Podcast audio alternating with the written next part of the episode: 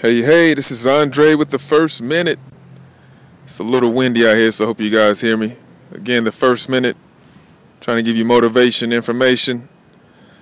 Less than three minutes, about the time it takes for you to brush your teeth. So, subject for the day being present, not perfect.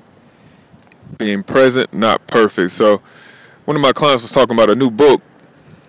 I think it's called Being Present, Not Perfect. I haven't read the book yet, but I like what she said, so I got my own interpretation of the phrase, so to speak. Being present, not perfect, to me means that I'm in the moment, for one, and that's another phrase. So I'm in the moment, which means I have my focus on what's going on right now.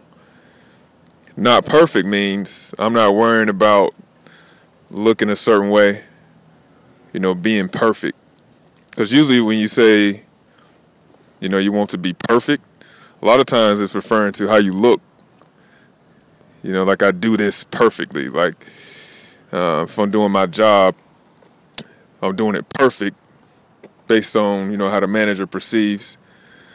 But let's take our focus off of being perfect. Let's just be here. Let's just focus on the activity that we're doing and let the results speak for themselves. We're not trying to be perfect, we're trying to be present. So again, there's a book out there. I'm not even I don't I don't know about the book as far as promoting it, but hey, that phrase sounds real good. Be present, not perfect. Again, with lines, being present means being focused on what's going on right now. Not being perfect means I'm not worrying about how another person perceives what I what I'm doing. I'm just doing it to the best of my ability. That's about it, baby. Line mode, attack mode, go get it. Yep.